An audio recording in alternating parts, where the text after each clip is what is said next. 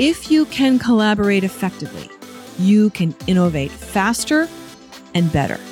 So, innovation is the number one reason you would do it because you want to create that.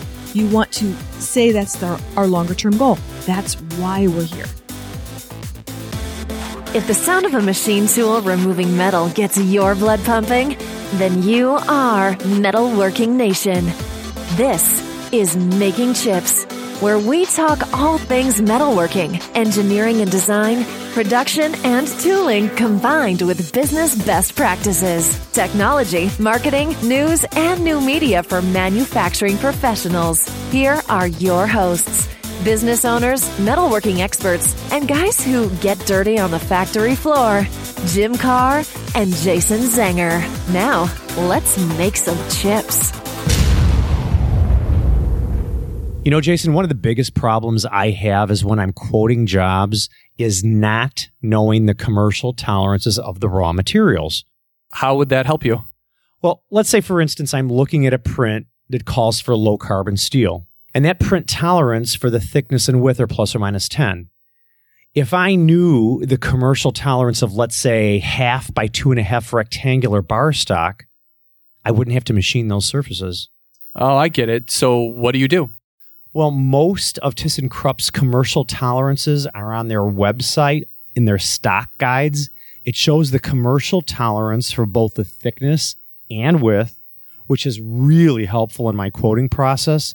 In addition, when I get my quotes back from my copper and brass sales inside people, they always have the commercial tolerances right there on the quote with every line item. It's like they anticipate my need and are providing me with information in a proactive way. That's great. So our listeners should know that if they go to makingchips.com slash tolerances and search the ThyssenKrupp stock guide, they can download the entire PDF with all of the tolerances. Yeah, it's great help. Hello, Metalworking Nation. Thanks for joining us today. We want you to know that this is the podcast to equip manufacturing leaders. We are thrilled to have you with us today. Yes, we are. And here's what is coming up in this episode. Jim and I are going to interview Sarah Caldicott. She's the grandniece of Thomas Edison. And we are going to interview her in order to inspire you to bring a culture of innovation to your manufacturing company. It is a great interview. It is a great she, interview. She was very inspiring to me. She taught me a lot, and she's an intelligent woman, and she has a lot of uh, good credentials. So I encourage all of our listeners to do two things with this interview. Think about how you can steal some of Thomas Edison's ideas for innovation to utilize at your manufacturing company. And two, how you can implement a concept like midnight lunch to engage your team and develop a culture of innovation. And with that, here's our interview. Hello, everyone. We're coming to you from San Diego, California. We are on site at the hardware store by BuyLink, and this is Making Chips with Jim Carr and Jason Zenger. We're in the studio actually with Sarah Caldicott, and she has a very interesting story to tell, and she has a very interesting lineage. She's got some points that I think our listeners will really benefit from once we get into this interview. So, welcome, Sarah. Thank you. It's a pleasure to be here. So Sarah is actually the great grandniece of Thomas Edison. And I don't know if there's an innovator out there that is as popular as, as Thomas Edison. So, and, you know, as all of our listeners know, you know, manufacturing is about innovation. So this is going to be great to have Sarah on here and get her perspective on innovation. So in addition to being the great grandniece of Thomas Edison, she's actually owns her own uh, marketing consultancy firm called Power Patterns. And she went to Wellesley College and the Dartmouth School of Business and she also has experience as a marketing executive with PepsiCo and Unilever. So those are um, two great big companies that spent 15 years in the Fortune 500 as an executive. So has definitely been a help in looking at innovation from the eyes of a business person. Yes. Not just a theorist or someone who's talking about innovation or researching it. Yes. So you you've actually walked the walk. I have walked the walk. So why don't we just get into it? I'm going to read a quote actually from your original book. So Sarah actually has several books out right now. Her latest book is called Midnight Lunch, which that's actually the reason that we are here at this hardware store by by Link is to talk about the Midnight Lunch, which is a concept. Well, actually, why don't I just let Sarah explain briefly the concept of the Midnight Sure. Lunch? Well, there are a lot of things that Edison was doing in his Menlo Park lab and his West Orange lab that were revolutionary. Ways that he was engaging his workforce and tapping the best of the thinking of his employees. One of these practices was midnight lunch. What Edison would do periodically is come back to the laboratory at seven o'clock. After work was done, after the dinner hour was complete, and he would check on his experiments just to see how things were running. And he did this unannounced. No one knew he was coming on a given day or not. So he would show up and see how his stuff was progressing from last time he'd checked it. And then he would look at the experiments that were going on with the other people who were staying late. So there might be eight, nine, ten people there on any given night, and he would have them describe their experiments to each other he would have them share notebooks with each other. Because of course, this is in the 1870s, 1880s and beyond. I mean, this is all analog, right? Handwritten notebook entries. There's no computers here. There's no podcast. no podcasts, right? No They didn't have Evernote, no podcast, no making chips. smartphones. All of your records are handwritten. So the hypotheses of the experiments, the control conditions, what you're hoping to prove or disprove, he wanted everyone to see those things. So they would share these notebooks and then they would have conversations. And in this dialogue was tremendous insight, particularly relating to patterns. So these experiments could be about electrical uh, power distribution. They could be about the movies or the battery, any kind of recorded sound issues. So people had different areas of expertise. But it wasn't like, how much do I know that you don't know? It was more, what can I share with you Yeah, how can we that, piece that this might together? add to your learning? So this was going on from like seven o'clock to nine o'clock. Then everyone would kick back for an hour. Edison would order in food from a local tavern and they'd have sandwiches and beverages for an hour. They would just talk about their personal lives, their families, what they were interested in, and get to know each other as people. Didn't they sing songs too? They did sing songs. And in fact, there was an organ in the Menlo Park laboratory and Edison would play the organ very badly and sing very badly. And everyone, of course, would go right along with it. So this was a fun time. And it was kind of mixing the work with the social in a very unique way. So I think they were really focused on what, you know, what they were about, staying in the present moment. So at 10 o'clock after an hour, they'd go back to work. And what was happening in these midnight lunch sessions, as they came to be called, these five hour sessions, was employees were becoming colleagues. So instead of just being a face or a number, as we might think today, people were creating friendships. They were understanding areas of expertise that they were not familiar with previously and risked together.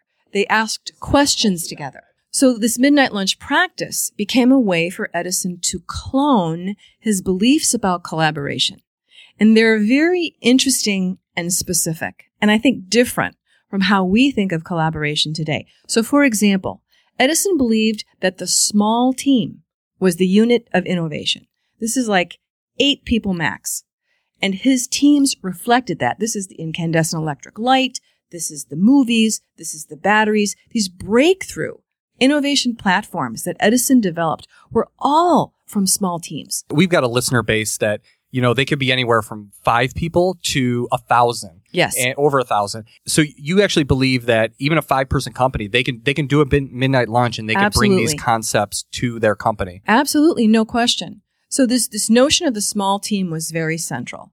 The second aspect of this was diversity. The people who were involved in this were from different areas of the organization. It wasn't just all the engineers or all the software de- developers or all the prototypers. This was everything. The physicists, the mathematicians, the acoustical scientists, the prototyping folks. I mean, it could be anyone. Yeah, as a as a business leader, you always want to hire people that are not exactly like you. You know, Right. I always joke around with my employees, and I said, if you know, if there's 20 of me running around here, you, that is bad news for everybody. Right. And actually, that was a real philosophy of Edison's. He wanted diverse thinking styles. Another aspect of Midnight Lunch that I think is interesting is that Edison believed it was important to have dialogue. It wasn't just about what he thought. It was about mixing it up. It was about debating and sharing. So this is where I think sometimes leaders today can be the more dominant voice. And it's valuable to get many voices. Yeah, I love in- the idea of, of doing of debate and really hashing things out. And I think in, in order to have to solve problems and to have trust amongst your leadership team, you need to have debate and you need to encourage people to disagree with each other. You know, I think, you know, sometimes people tend not to you know disagree with the boss Right, because they sure. feel like their job is going to be in, feeling in of, jeopardy. of risk or Yeah, sure. but but you should have that trust as a leader. You should promote that kind of trust amongst your employees, and they should be able to tell the leader, "Hey, you know, I don't, you know, respectfully, I don't agree with you on this, but let's try to hash it Right. out. Let's talk about this." Well, one of the things that was true in Edison's organization, this is an important collaboration principle that Edison had, was that there was a real level playing field. I mean, here is one of the great geniuses of all time, right? Rolling up his sleeves and eating pie with you, right? Or having uh, a beverage or eating spaghetti or whatever they were having in these, these lunches. And there are many photos of these. So he was trying to create what we would call today low social distance between himself and anyone else in the organization. So this is a non-hierarchical approach. This isn't about, I'm six levels above you and oh, how nice you're four levels below and three levels below and whatever. However, the conversation through this discussion and dialogue, and you're an expert in electrical power and you over here an electric, uh, expert in photography. Hey, you can talk with each other without barriers. You can talk with each other without an agenda. I'm not keeping track. There's no human resources person here who's, you know, putting this in your file somewhere, right? So this was part of the openness of exchange. And I think we forget that part today too, that you've got to encourage dialogue. It needs to be open dialogue. And uh, we see a flattening of the organization today. We, it isn't about 10 layers, eight layers, six layers. You look at what's happening at Microsoft. You look at what's happening at General Electric very hierarchical organizations that are starting to flatten because the communication can't work now. You can't go vertically in the organization, right? All these levels to get approvals and all these levels to have dialogue. It's got to be more horizontal. Edison realized this even in the age before computers, right? Horizontal communication. So they were more like pods communicating with other pods, these teams. So in a, a smaller manufacturing organization or a mid-sized manufacturing organization, you can do this. This is ready at hand. This is right within your reach. Now, so these were almost kind of companies within companies when you when you had these teams that were responsible for something, and that's how you he, is that how he kind of made it a flat organization. You're like you're the incandescent light team, but I need you to collaborate with the phonograph team or something like Sure. that to exchange ideas. And part of how that worked is Edison did a lot of cross training. So he had this similarity of cultures across these small teams. So they knew how to experiment. They knew how to have dialogue. They knew how to create this even playing field. So he could stitch the teams together however he wanted. And people were thrilled with this. Wow. You mean I can work on the battery team too? I- can work on, on the team that's creating motion pictures. And they knew they were involved with these disruptive innovations and it was exciting. Edison would take people from the lab and send them to become general managers in his manufacturing operations. Edison had over 200 companies that he established in the 62 years that he was a working person. Two thirds of those companies were manufacturing operations. So he wasn't just thinking up this stuff. He was making it. And this is what the West Orange Laboratory was about. It was different from the Menlo Park Lab, which was roughly three acres in size. The West Orange Lab was about 15 acres and it had manufacturing facilities right outside the door of the lab. So you could make the tools in the lab, literally go install the equipment 10 minutes later. And he did that. Edison was not a stranger to setting up lines, traveling to other manufacturing facilities, say, Hey, let's try making X. So today it might be shocking to have a CEO or a CIO or a CTO show up in a manufacturing plant. Definitely not a surprise for Edison to show up. He was a kinesthetic learner. He could almost think in 3D. He could imagine how something could be made even as he was drawing it in his notebooks. So if we were to take this concept of a midnight lunch to your small company, so I'm thinking that there's a couple different reasons why you would have a midnight lunch. The first one would be innovation. Another one would be problem solving. Sure. What and, and what what else would culture? So what would be Just the other dialogue. reasons to, to dialogue? Creating Okay, okay. dialogue. Okay. So how would how would Jim and a lot of our other listeners get started with doing a midnight lunch? Well, first of all, it's the perfect size. because I said, you know, the eight, nine, 10 people staying after hours. So you're, you're not busting the walls, you know, 15, 20. This is just over a handful of people. So already you're at the right number. So what I would say is pick a night. All right. So next Thursday, we're going to have a midnight lunch and there's no preparation required.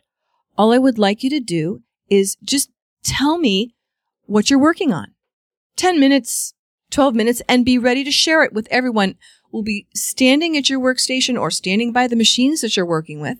And we're going to watch some process that you're evaluating, some challenge that you're evaluating right now, a difficulty that is in your world with, you know, client, wh- whatever. You can pick whatever the topic is. I want everyone to have a sense of what you're working on and we're going to have dialogue about it. So the key outcome is not only the sharing and this sort of low social distance that I described before, but the ability to see patterns. People are going to go, Oh, you know, I encountered a similar problem about a year ago and it was the X and the Y and the Z. And you know how we solved it? It was the A, B, C. And you know, you're, you're close to that. You're, you're almost there and you could do it in such and such a fashion. So these are the breakthroughs, right? These are the things you did not expect to come out of this. Yeah, like you might have one operator say, you know what, I was drilling that Inconel material and I was having this chip evacuation problem and I solved it doing it that way. And all of a sudden the light sparks and all of a sudden you've powered through that job that much quicker. So innovation is, I'd say, reason number one, because collaboration for Edison was the on ramp to innovation. If you can collaborate effectively, you can innovate faster and better. So innovation is the number one reason you would do it because you want to create that. You want to say that's the, our longer term goal. That's why we're here. The second reason would be to create a foundation for collaboration to exist. In my book, Midnight Lunch, I talk about the four phases of collaboration. We kind of think of it almost in an amorphous way, right? Okay, so these people in a room, they're talking, oh, they must be collaborating. Well, no, not necessarily. In an Edisonian collaboration, the very first stage is to create the capacity to collaborate, which is that small team size, that diversity. So let's start creating the baseline for collaboration to exist in our organization. That would be reason number two. We're just going to seed it. We're going to start it. And then the third reason would be you really want to create context of thinking around the problems you're looking at. Not just here's the linear solution. Here's the low hanging fruit solution. It's wow, let's look at the six or seven things that might actually touch on this problem. They're going to help me expand my framework of thinking. Midnight lunch, I talk about the notion of discovery learning. Collaboration is discovery learning. It's not get out the spreadsheets, you know, get your, your pens and check off the check boxes. It's not a task orientation. It is a context orientation. Getting your people to think like that creates tremendous speed. As leaders, we always think, oh, you know, if I can check off these items from my to-do list, I am making so much progress. When in fact, this is what Midnight Lunch will help you do. Because when you have context, you're starting to look at the problem from multiple angles, not just one. And as you can get these muscles exercised, you start to move through the challenges faster. Edison pioneered six industries disruptive industries that are all with us now in 30 years with no plastic and no computers. Six industries in 30 years valued at over $500 billion. So that's a really good day, right? That's a really good day. It would be great to have even just a little slice of that. So if you can get your people thinking in this way, it has revenue implications. The phase two of the four phases is context developing context around the problem. And this is asking questions, developing hypotheses, running through prototypes if that's part of your business model. And this can be physical 3D prototypes or it can be virtual prototypes. It could even be a story. Hey, let's, let's tell the story of this problem or the story of this solution in a better way because then it's a whole socialization process that grows out of that. We're, we're not exactly doing a midnight lunch, but we are trying to bring a um, a methodology for having these types of meetings. And I'm getting some ideas from what Sarah is talking about, and I and I believe it's going to bring bring some context to you know to what we're trying to accomplish. This has been part one of a two part interview with Sarah Caldicott. Tune in next week for part two on the next episode of Making Chips. This podcast exists to improve the manufacturing industry. We want to hear from you, the owners, managers, leaders, and engineers from the metalworking nation. What ideas do you want to share, and what keeps you up at night? We want you to take something away from this podcast that you can use to improve your company, your team, and yourself. So let us know what you want to hear, and we'll see you next time on Making Chips.